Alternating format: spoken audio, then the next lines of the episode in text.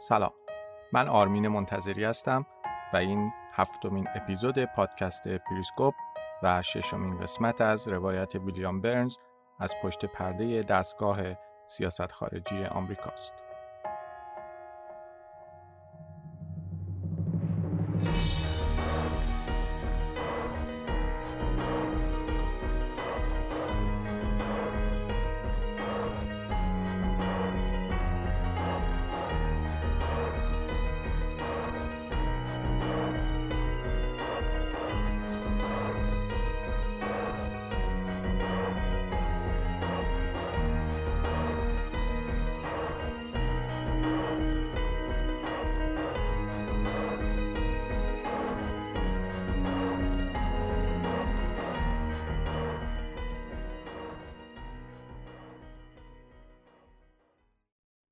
سلام من آرمین منتظری هستم و این پادکست پریسکوپه پادکست پریسکوپ رو می‌تونید در پادکست خانهای Castbox، Apple Podcast، Spotify، Google Podcast، SoundCloud گوش کنید. اگر عبارت پادکست پریسکوپ رو به فارسی یا انگلیسی در هر کدوم از پادکست خانهایی که گفتم search کنید می‌تونید کانال پادکست رو پیدا کنید. من در پادکست پریسکوپ کتاب گفتگوهای پشت پرده نوشته ویلیام برنز رو که انتشارات کتاب سرا منتشر کرده براتون روایت می‌کنم.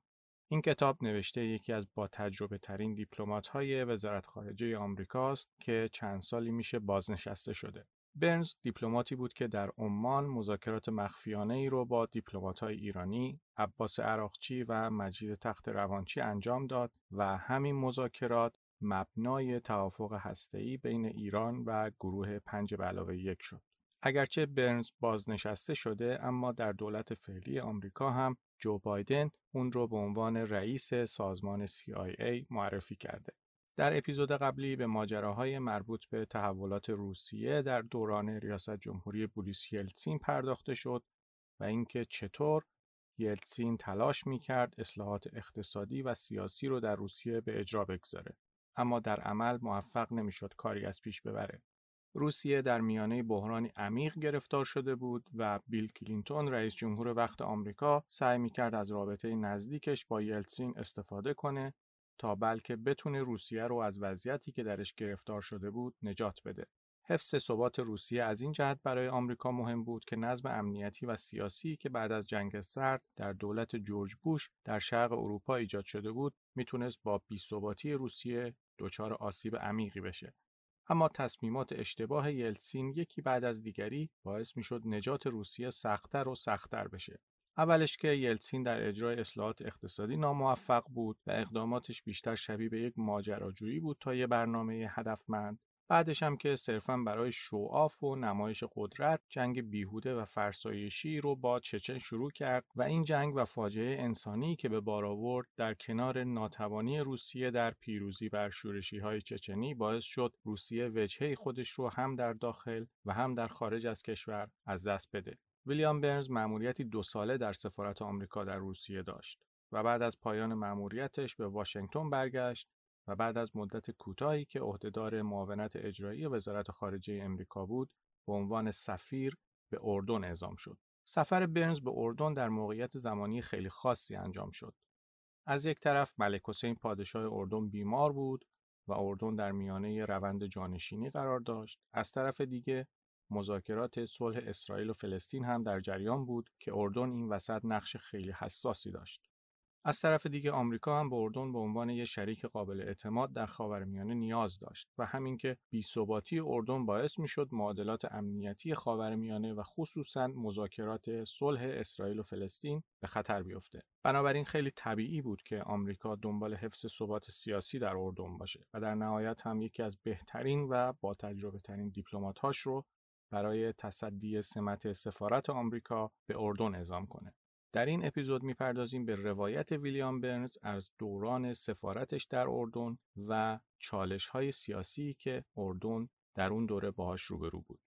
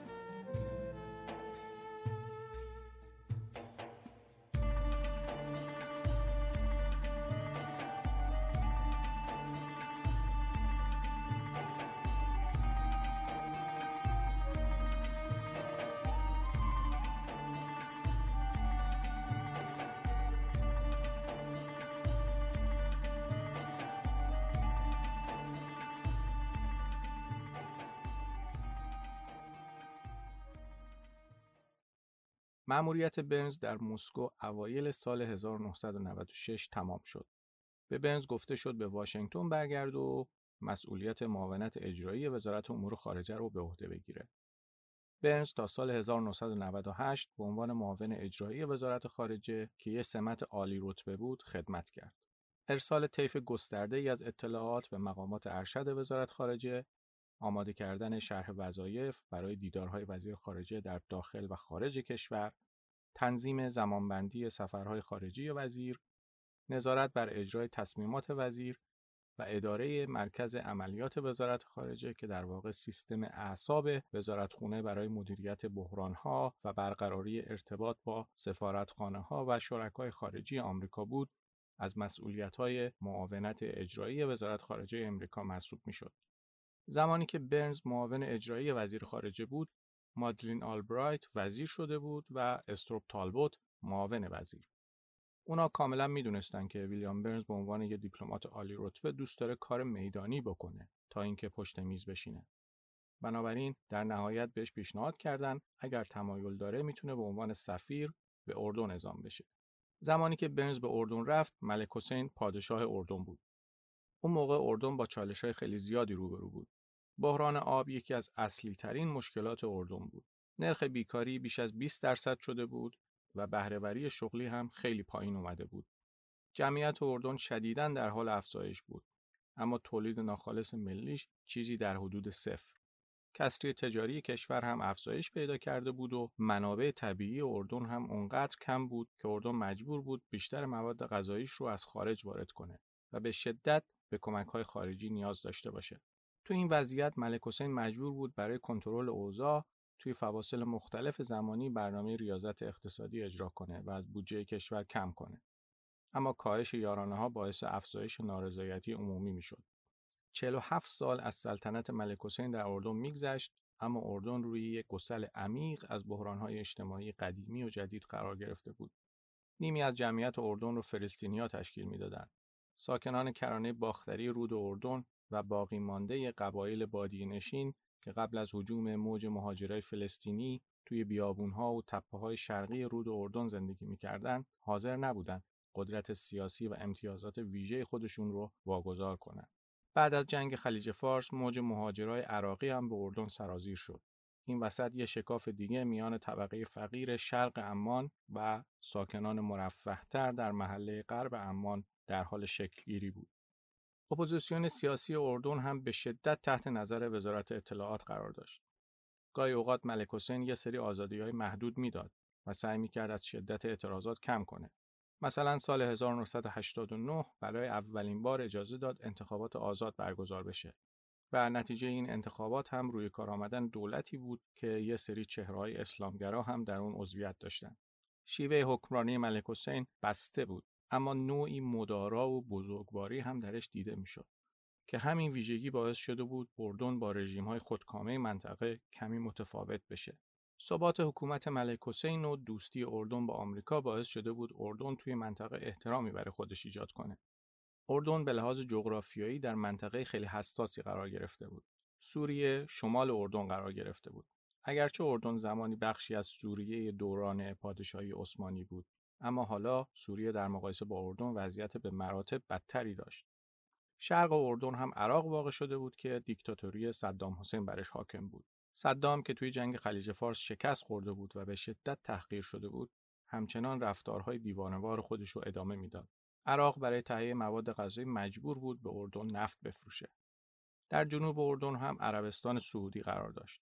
سعودی نگاه چندان خوبی به حکومت هاشمیات و اردن نداشتند.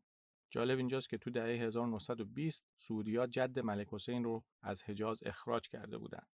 همسایه دیگه اردن که در امتداد دریای سرخ و خلیج عقبه قرار داشت مصر بود. کشوری که به لحاظ جغرافیایی قلب جهان عرب بود و تمایلی نداشت به کشورهای کوچیک و بیزرری مثل اردن توجهی بکنه. در غرب هم اسرائیل واقع شده بود که منافع استراتژیکش حکم می‌کرد اردن کشوری باثبات باشه و سیاستی میانه رو رو دنبال بکنه. ملک حسین از دهه 1950 میلادی ارتباطات محرمانش رو با اسرائیلیا حفظ کرده بود. بعد از امضای معاهده اسلو بین اسرائیل و فلسطین، ملک حسین از فرصت استفاده کرد و مذاکرات صلح با اسرائیل آغاز کرد. تا بتونه هم موقعیت خودش رو در منطقه تثبیت بکنه و هم آسیب هایی که به روابطش با آمریکا بعد از جنگ خلیج فارس وارد اومده بود رو ترمیم کنه. حتما یادتون هست که اردن تو جنگ خلیج فارس حاضر نشده بود با آمریکا کمک بکنه و از این بابت یه جورایی تیرگی توی روابط آمریکا و اردن به وجود اومده بود. اما سال 1998 یعنی زمانی که ویلیام برنز به اردن اعزام شد روابط آمریکا و اردن کاملا سالم و دوستانه بود ماه جوان همون سال ملک حسین به واشنگتن سفر کرد و بیل کلینتون و مالدین آربرایت ویلیام برنز رو به عنوان سفیر جدید آمریکا در اردن بهش معرفی کردند. برنز همیشه تو دیدارهای سالهای گذشته ملک حسین با مقامات ارشد آمریکا حضور داشت و رفتارهای موقر و خوش‌خنده بودن ملک حسین رو یادش بود. کلینتون و ملک حسین روابط خیلی دوستانه با هم داشتند. کلینتون برای نظرات ملک حسین و تجربهش در خصوص منطقه خیلی احترام قائل بود. در مقابل ملک حسین هم خیلی به کلینتون علاقه داشت. سفارتی که تو ماه آگوست سال 1998 به برنز تحویل دادن با سفارتی که سال 1984 ترکش کرده بود خیلی فرق داشت.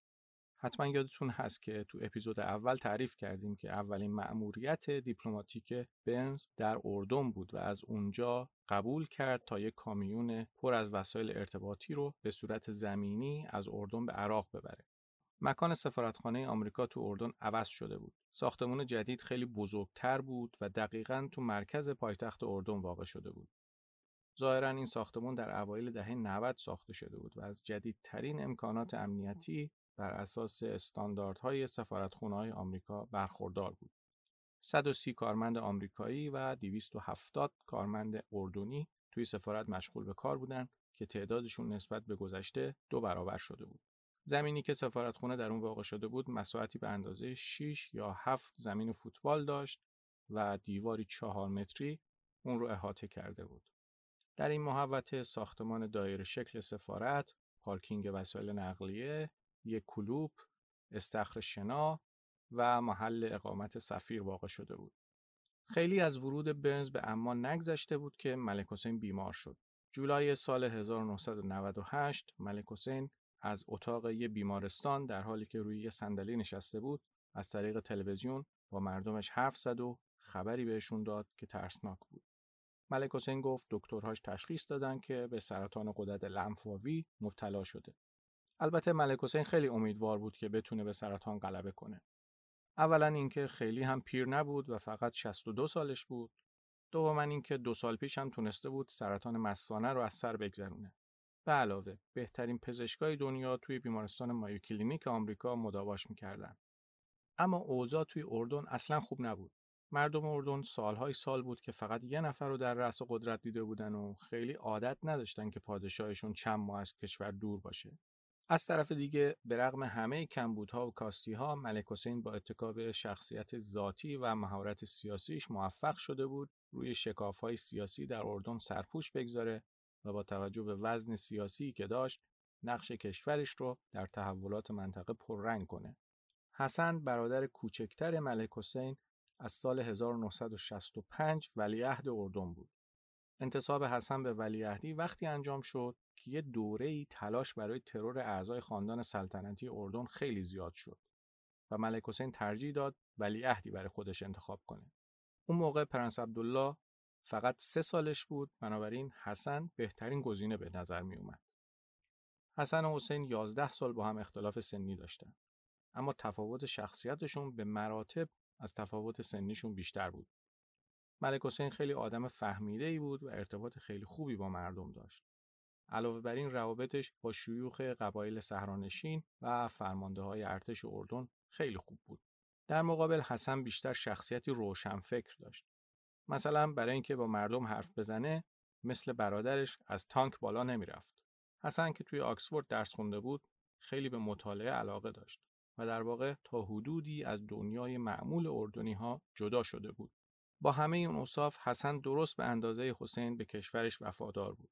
خیلی سخت کار می‌کرد و دانش عمیقی درباره کشورش داشت و در عین حال به برادرش هم به شدت وفادار بود. بستری شدن ملک حسین در نیمه دوم سال 1998 در نهایت باعث شد حسن خودش رو برای تاجگذاری آماده کنه. بالاخره بعد از 33 سال ولیعهدی خیلی به پادشاهی نزدیک شده بود. اما شرایط برای حسن خوب پیش نرفت. داستان این دوتا برادر خیلی شبیه نمایشنامه های شکسپیر بود. پادشاهی رو به موت که مرگ و پذیرفته و اولی عهدی که سعی می‌کنه نشون بده برای مسئولیتی که ازش فرار می‌کنه آماده است.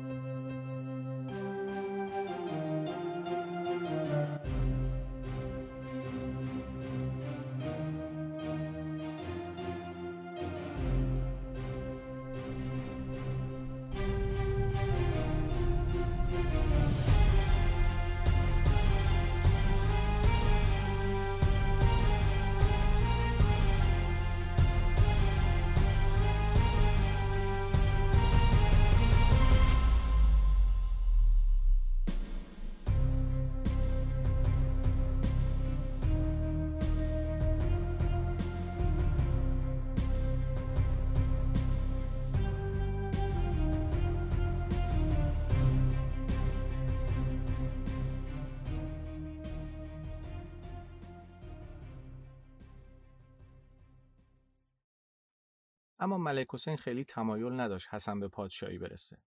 مدتی بود که ملک حسین قصد داشت تغییراتی در خصوص جانشینی خودش صورت بده. حالا بیماریش باعث شده بود این تصمیم گیری تسریع بشه. بیمیلی ملک حسین به پادشاهی حسن به خاطر بیاعتمادیش به برادرش نبود.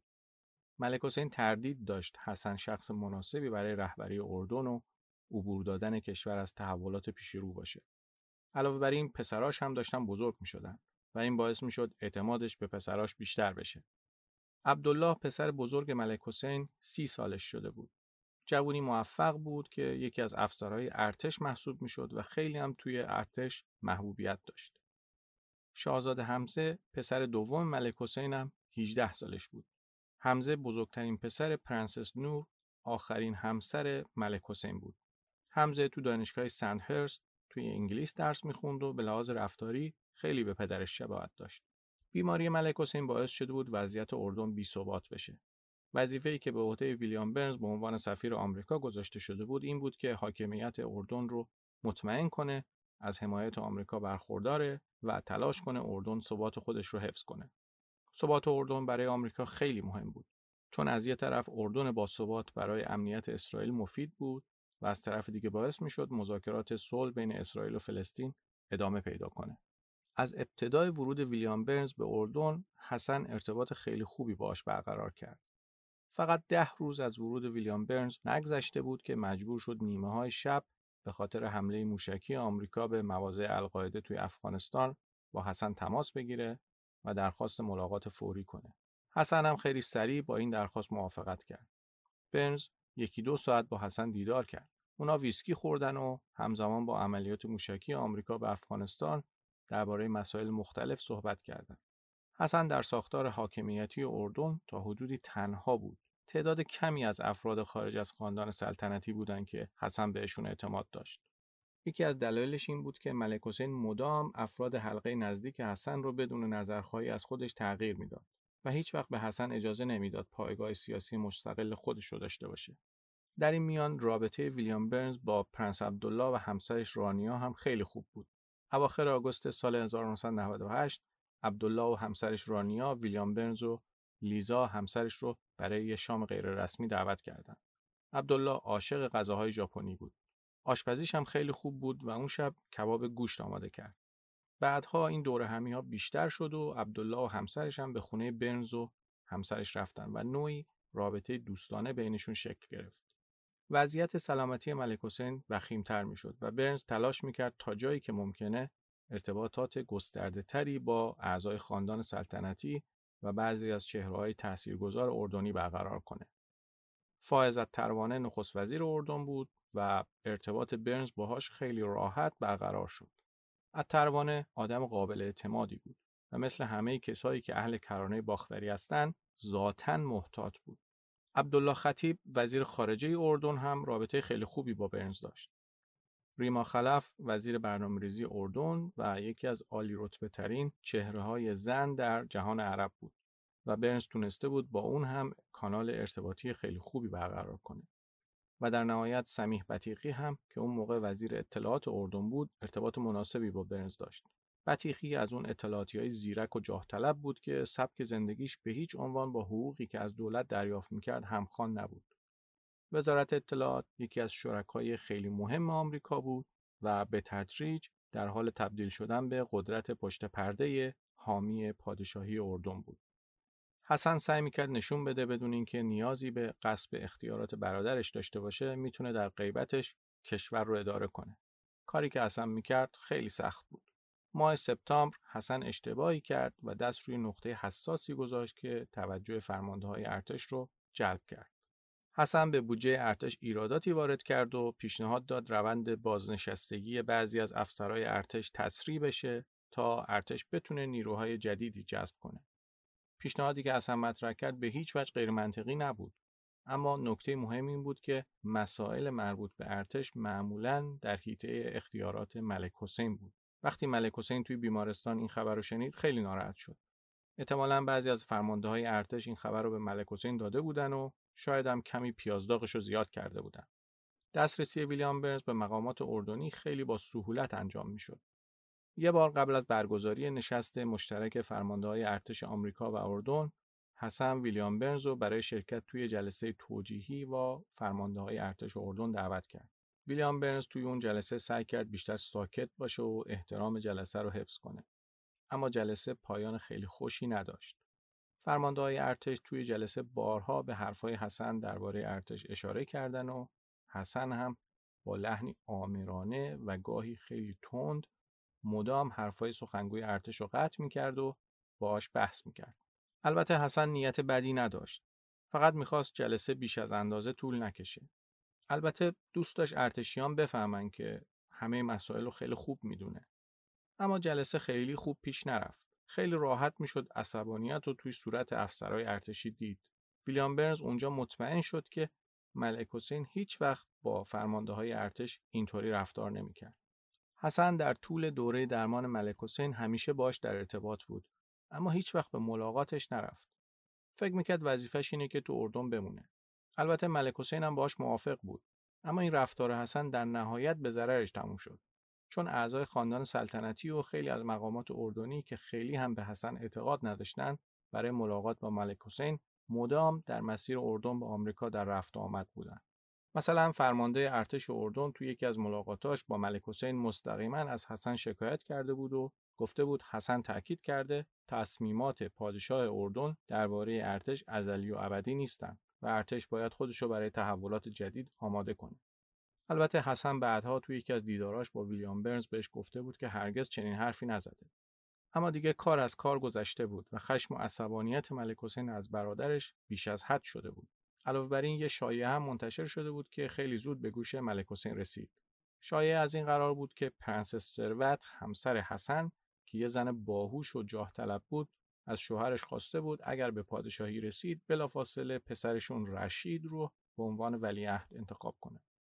پرنسس نور همسر ملک حسین که خیلی هم از حسن و همسرش خوشش نمی اومد و در طول درمان ملک حسین در بیمارستان مایو کلینیک کنارش بود مدام توی گوش پادشاه علیه حسن و همسرش زمزمه می‌کرد.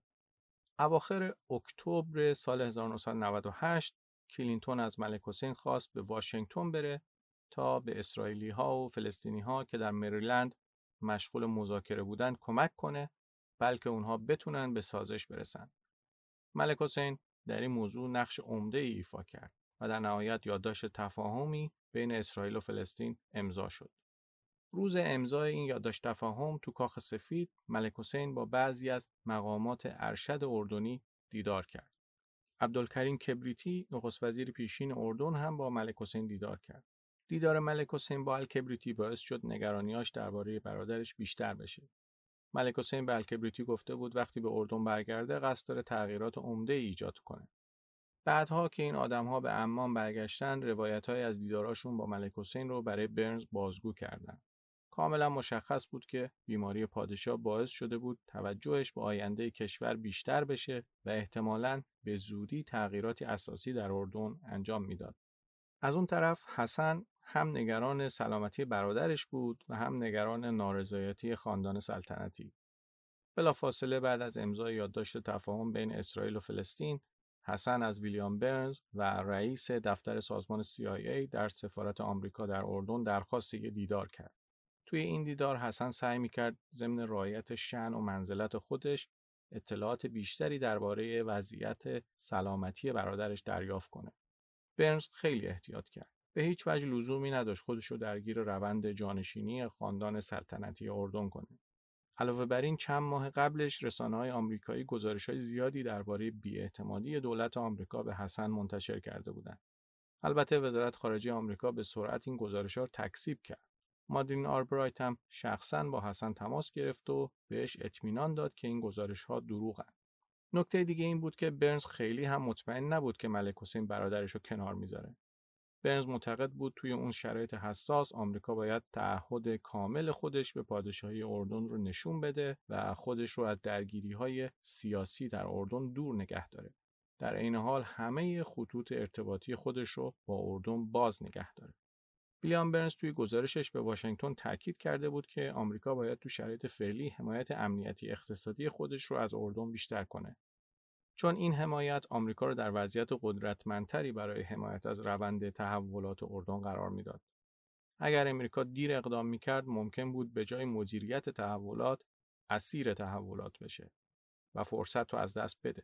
بعد از این گزارش کاخ سفید یه بسته کمکی جدید برای اردن تعیین کرد یه سری برنامه هایی هم پیش بینی شد تا در صورت لزوم به اجرا در بیان تا ارزش دینار اردن همچنان در سطحی که هست باقی بمونه و شک اقتصادی به اردن وارد نشه.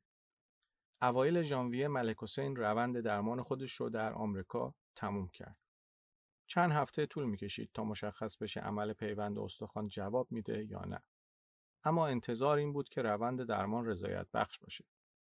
قبل از اینکه ملک حسین آمریکا رو ترک کنه، ویلیام برنز به آمریکا رفت و باهاش ملاقات کرد. برنز توی منزل ملک حسین توی مریلند که چند سال پیش خریده بود باهاش دیدار کرد. ملک حسین خیلی ضعیف شده بود و زیر پتوی زخیمش میلرزید رو به برنز کرد و گفت خیلی دوست دارم زودتر برم خونه. خیلی وقت اینجام و در اردن کارهای زیادی دارم که انجام بدم.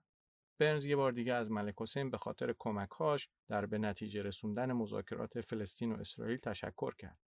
اما ملک حسین لبخند سردی زد و سعی کرد تردیداش رو درباره نتانیاهو و عرفات پنهان کنه. بعدش هم گفت وقتی به خونه برگشتم خیلی خوشحال میشم با هم همکاری کنیم. اینجا که بودم وقت زیادی داشتم درباره آینده کشورم فکر کنم. نمی‌دونم چند وقتی که زنده هستم. اما هنوز کارهای زیادی باقی مونده که باید انجام بدم.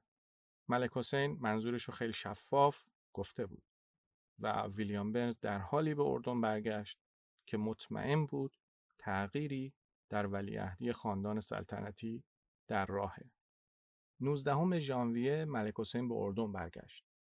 یک روز بعدش مصاحبه با کریستیان امانپور خبرنگار CNN کرد و توی اون مصاحبه اعلام کرد قصد داره تغییراتی انجام بده. اولین کاری که انجام داد این بود که جلساتش رو با حسن کنسل کرد.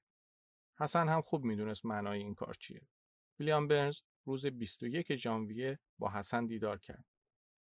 حسن توی این دیدار به برنز گفت که پرنسس بسمه تنها خواهر حسن و حسین بهش خبر داده به زودی از مقام ولیعهدی خل میشه. شب 22 ژانویه پادشاه به حسن گفت نظرش رو درباره ولیعهدی تغییر داده. حتی قبل از اینکه با حسن صحبت کنه هم به پرنسس عبدالله خبر داده بود که خودش رو برای ولیعهدی آماده کنه. در نهایت 25 ژانویه ملک حسین نامه ای نوشت و در اون نامه با ادبیاتی غیر معمول و تقریبا نامناسب اعلام کرد به حسن اعتماد نداره. از طرف دیگه درمان ملک حسین هم با شکست مواجه شده بود و پادشاه مجبور بود فرداش به آمریکا برگرده تا برای بار دوم پیوند مغز استخوان روش انجام بشه. مادلین آلبرایت 28 ژانویه به اردن رفت و به پرنس عبدالله که حالا دیگه ولیعهد شده بود اطمینان داد که حمایت آمریکا پشتشه. ویلیام برنز چند روز بعد یه بار دیگه با حسن دیدار کرد. ظاهرا هیچ کسی به دیدنش نرفته بود. حسن به برنز گفت که اصلا انتظار نداشته این تعداد از مقامات اردنی دنبال خلعش از ولیعهدی باشن. کاملا واضح بود اتفاقی که افتاده به لحاظ روحی بهش آسیب زده. برنز بهش گفت که خیلی بزرگواری می‌کنه که همه این اتفاقات رو پذیرفته و حذف کرده. برنز معتقد بود شاید بزرگترین کاری که حسن در تمام اون سالها انجام داده همین بزرگواریش در پذیرفتن خلعش از ولیعهدی بوده. این وسط دومین پیوند مغز و استخوان ملک حسین هم شکست خورد و پادشاه اردن برای آخرین بار آمریکا رو ترک کرد و به اردن برگشت. در نهایت ملک حسین هفتم فوریه از دنیا رفت. ملک حسین بین مردم اردن خیلی محبوب بود و تقریبا همه از مرگش ناراحت بودن.